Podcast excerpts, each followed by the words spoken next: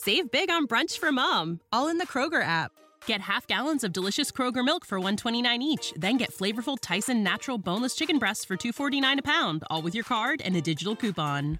Shop these deals at your local Kroger today or tap the screen now to download the Kroger app to save big today. Kroger, fresh for everyone. Prices and product availability subject to change. Restrictions apply. See site for details.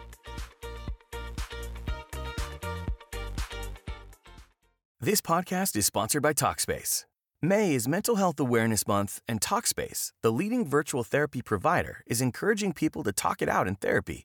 By talking or texting with a supportive licensed therapist at Talkspace, you'll gain insights, discover truths, and experience breakthroughs that will improve how you live and how you feel. With Talkspace, just answer a few questions online and you'll be matched with a therapist. And because you'll meet your therapist online, you don't have to take time off work or arrange childcare. You'll meet on your schedule, whenever you feel most at ease. Plus, Talkspace works with most major insurers, and most insured members only pay a $25 copay or less. No insurance? No problem. If you want to make progress toward a mentally healthier place, Talkspace is here for you. Now get $80 off your first month with promo code SPACE80 when you go to Talkspace.com. Match with a licensed therapist today at Talkspace.com. Save $80 with code SPACE80 at Talkspace.com. Hey,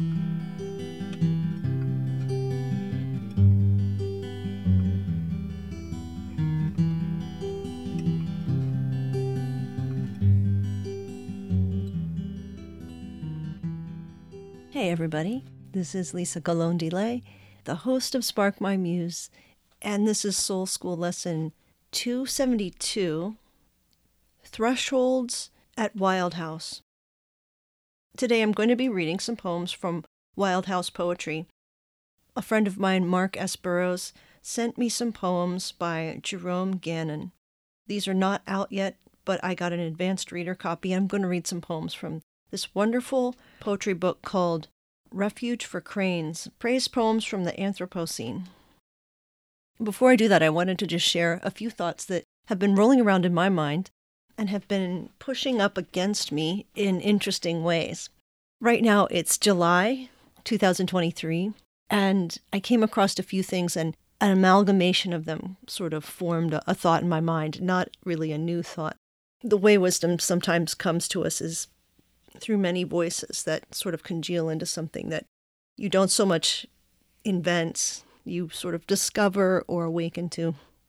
And this time, that's the idea that we have our points of growth at thresholds that are usually our points of greatest resistance. And I was thinking of this in terms of what are some of my own greatest points of resistance right now, whether that's perhaps memories experiences, relationships, ambitions, or purposes I hope to have in my life, and perhaps personal goals for growth and transformation. Whatever I might find that are these greatest points of resistance, the things I perhaps fear or feel threatened by, those are the thresholds and doorways to the points of greatest growth. So oftentimes we just we stop at these thresholds and we don't go to the other side and we keep bumping up against them perhaps and feeling stuck, not knowing how to move forward through the threshold into really what is a kind of new world and a new way of seeing. And so if you find yourself stuck, this is how growth works. We feel stuck for a while till we move through that resistance, that point of threshold that is a doorway into a new room in yourself or a new world of yourself.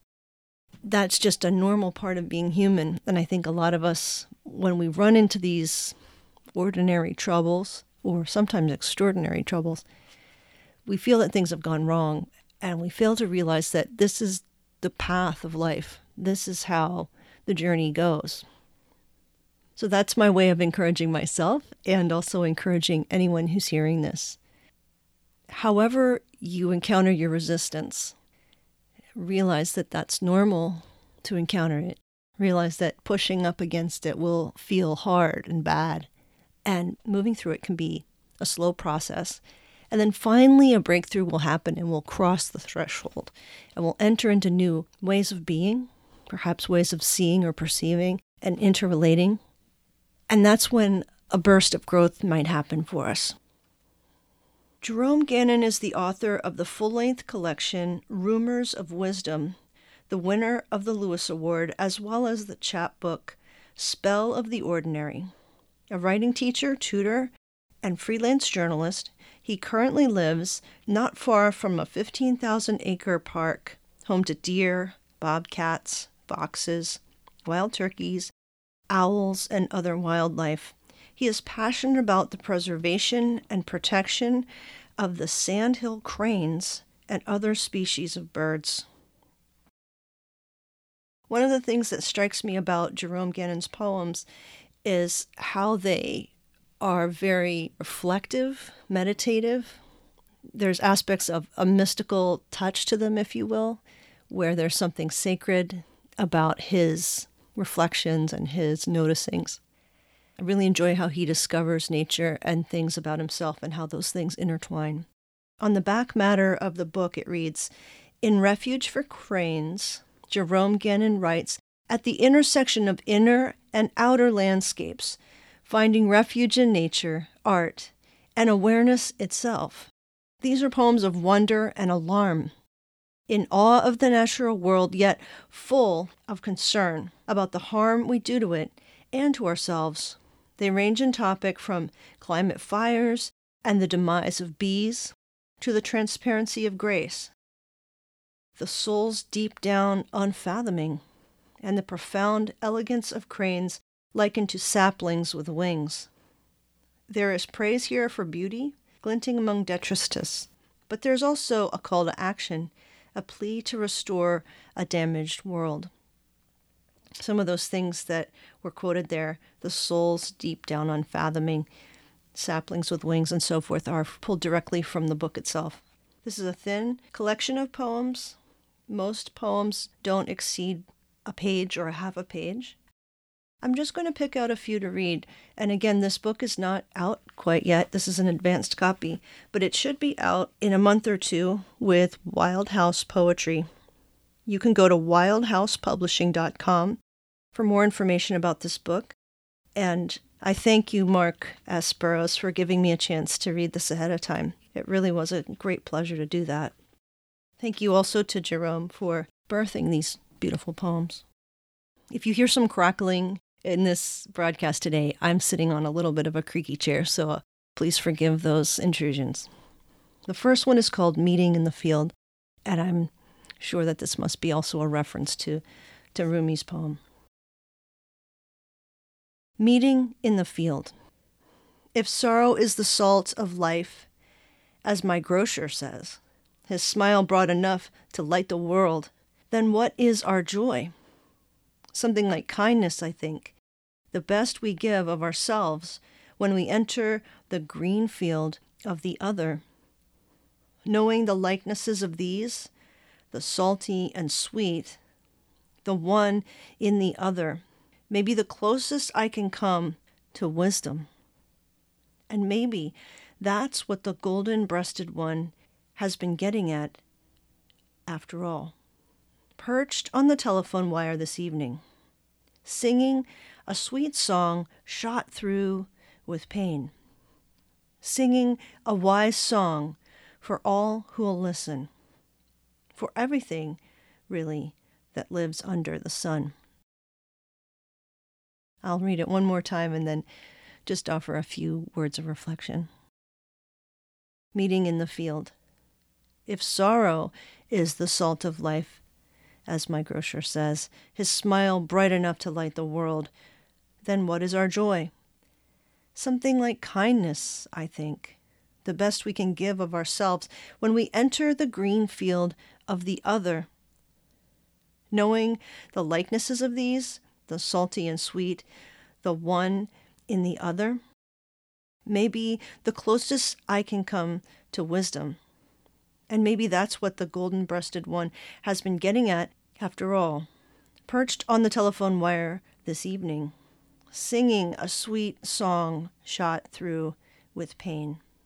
singing a wise song for all who'll listen, for everything, really, that lives under the sun. So, here for me, Jerome speaks about a bird he's encountered singing a sweet song, but it is shot through with pain. And I love that the sweet and the salty of life, the joy and the sorrow that come together as one. And this is kind of the wisdom that we gather as we live our lives. We know that sorrow and sweetness are shot through together with each other. We can see that sweetness and that sorrow in each other as we meet in this field together. The next one I'll read is from page 40. I'm sort of working backwards in this volume today. And this one is called To the Keeper of Names. Notice the leaning creatures and things animated by wind, every flower and person, butterfly and stick, tells about itself incessantly. Be still, like the larger animals, listening with ears big as the elephant's. Collect the delicate pulse of friend's touch, more valuable than ivory, kept in a transparent box. Follow the alleys of any city you're in to find the marvelous stairway. Knock at the door that resembles yours of a past hell. Who lives there now?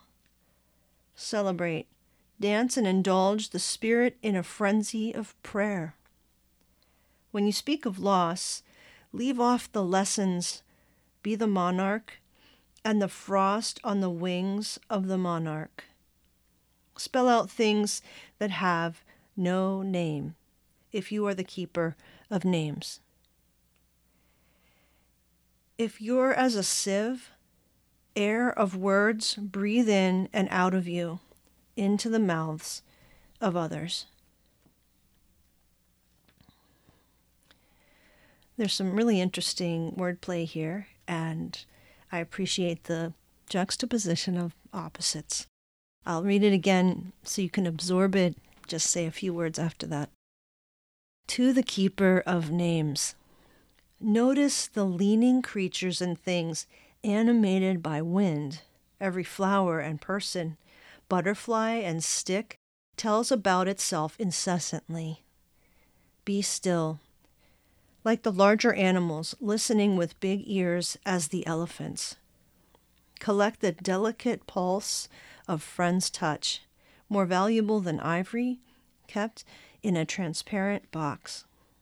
Follow the alleys of any city you're in to find the marvelous stairway. Knock at the door that resembles yours of a past hell. Who lives there now? Celebrate, dance, and indulge the spirit in a frenzy of prayer. When you speak of loss, leave off the lessons. Be the monarch and the frost on the wings of the monarch. Spell out things that have no name if you're the keeper of names.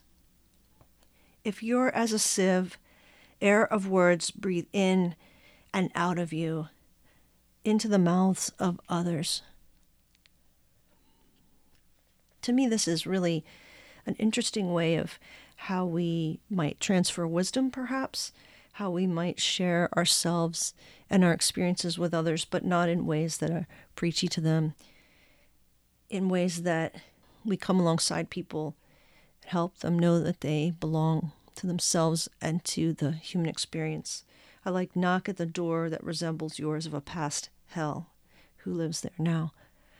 And the idea of celebrating uh, and then the juxtaposition of prayer, which we often think of as something quiet, but it's the spirit in a frenzy of prayer. Some really interesting images there that roll over in my mind um, and, and open new doors for me. The part I first highlighted if you're as a sieve, air of words breathe in and out of you. And uh, the other part, of course, that relates to names. The title is To the Keeper of Names, and then spell out things that have no name if you're the keeper of names. This idea of not labeling and instructing others, perhaps. I don't know if the author was thinking this, but this is what came to my mind. Sometimes we might try to instruct other people in the lessons we've learned, but those lessons are probably mainly for us, and people have to learn their own lessons in their own times with their own experiences in a particular way for themselves. But we can sort of spell them out, we can sort of draw them in contour without filling in the details so they can find out the details for themselves and learn it deeply instead of it going in one ear and out the other ear. Here's one on page 38 called Morning Song. Forget for a moment the idea of an ending, which isn't an ending. How could it be when nothing ever ceases to merge with the cosmic traffic? You know, that crazy thing that stars do, are forever doing, raining down, their fiery decrescendos, white ink on black. Did someone say the camel has another camel inside of it? Well, the blazing maple has another maple inside of it too, and another. And each note of the yellow grosbeak's song is a heralding of the infinite, as if lithe fingers were trilling the utmost keys. What's the wide open secret inside you? The one word that echoes down through your days and nights and years? Let it ring out like a drunken bell across a valley, holding in the trees so that it delights the small moths there, freckled salmon in the streams, and loving and unloving equally. Morning song is delightful. What's the wide open secret inside of you? The one word that echoes down through your days and nights and years. That really got me. That's powerful.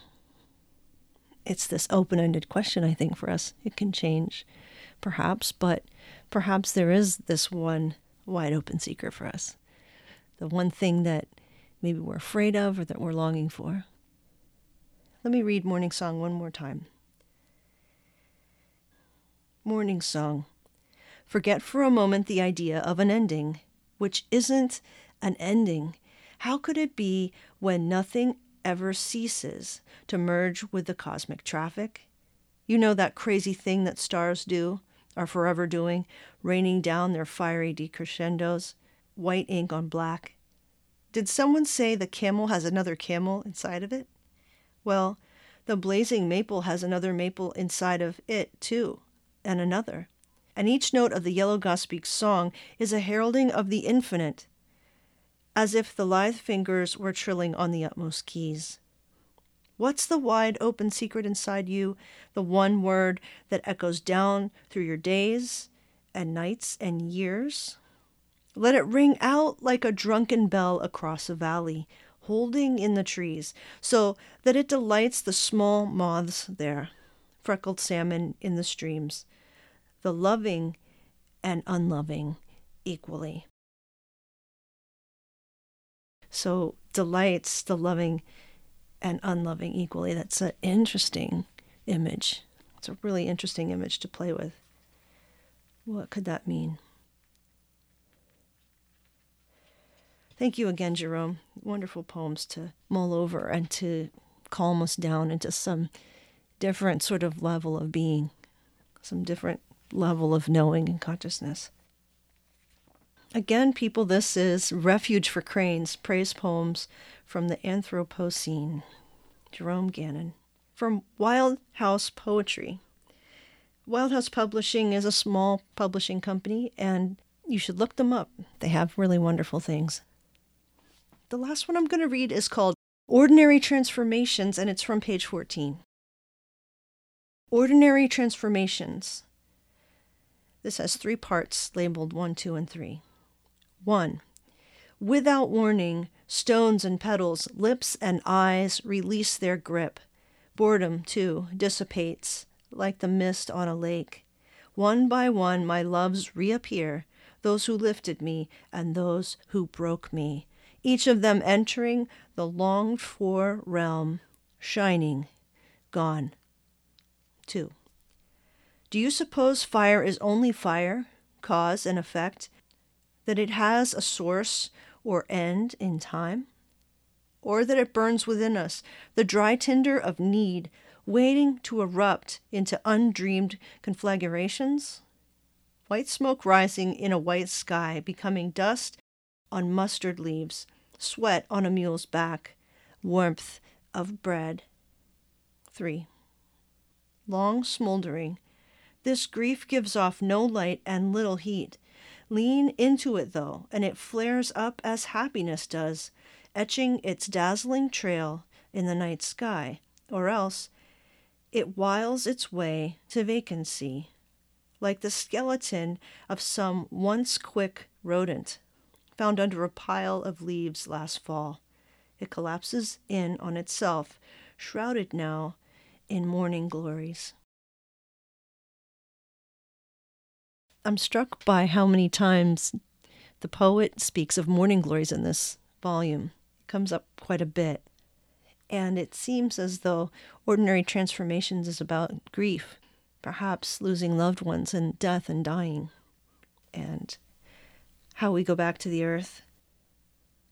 I like this set of four lines One by one, my loves reappear, those who lifted me and those who broke me, each of them entering the longed for realm, shining, gone. There's something so bittersweet, terrible, and lovely about that.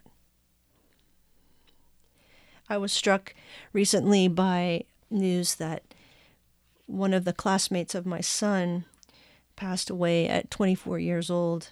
He was a very disabled child in body and mind, and almost every year since probably third or fourth grade, shared a classroom with my son who has special needs as well.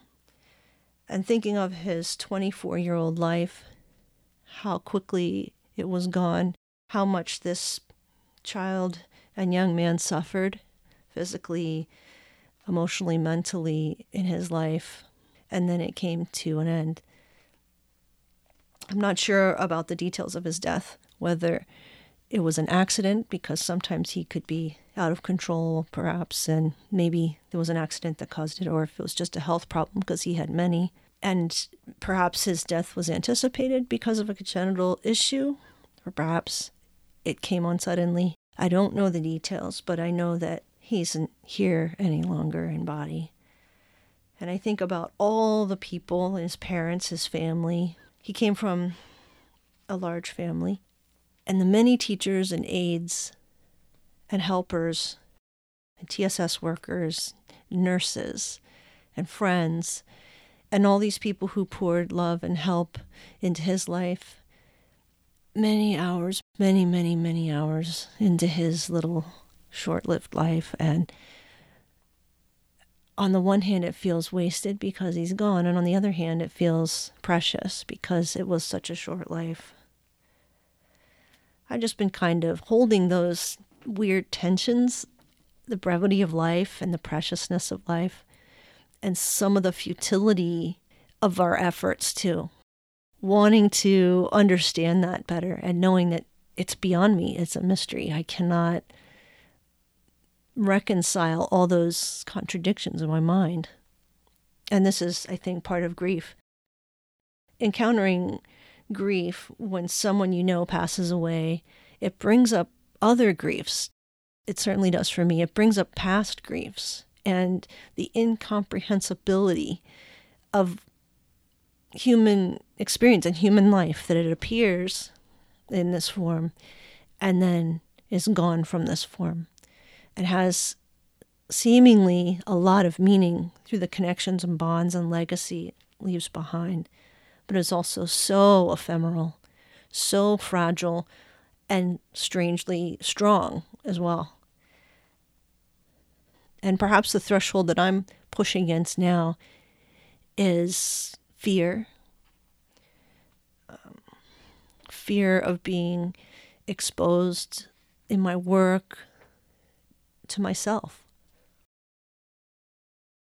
And I wonder what is the threshold that you're experiencing resistance about? Is it fear? Is it vulnerability? Is it anger? Is it being uncomfortable with joy? What could it be for you?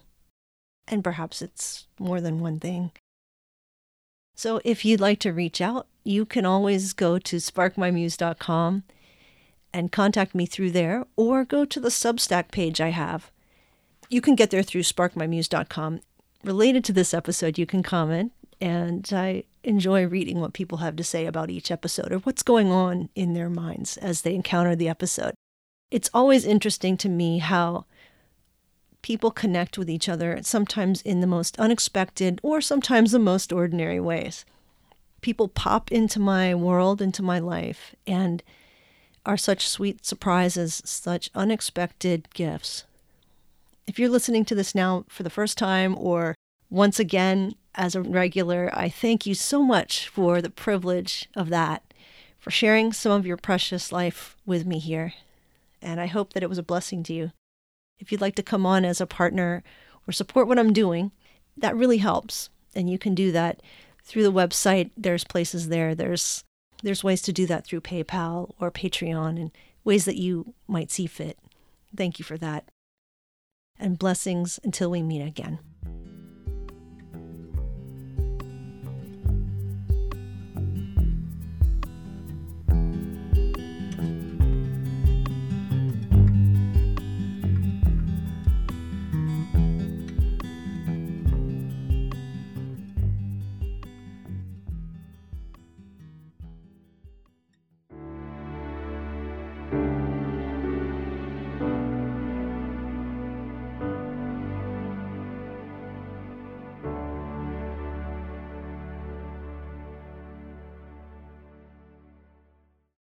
Save big on brunch for mom, all in the Kroger app. Get half gallons of delicious Kroger milk for 129 each, then get flavorful Tyson natural boneless chicken breasts for 249 a pound, all with your card and a digital coupon. Shop these deals at your local Kroger today or tap the screen now to download the Kroger app to save big today. Kroger, fresh for everyone. Prices and product availability subject to change. Restrictions apply. See site for details.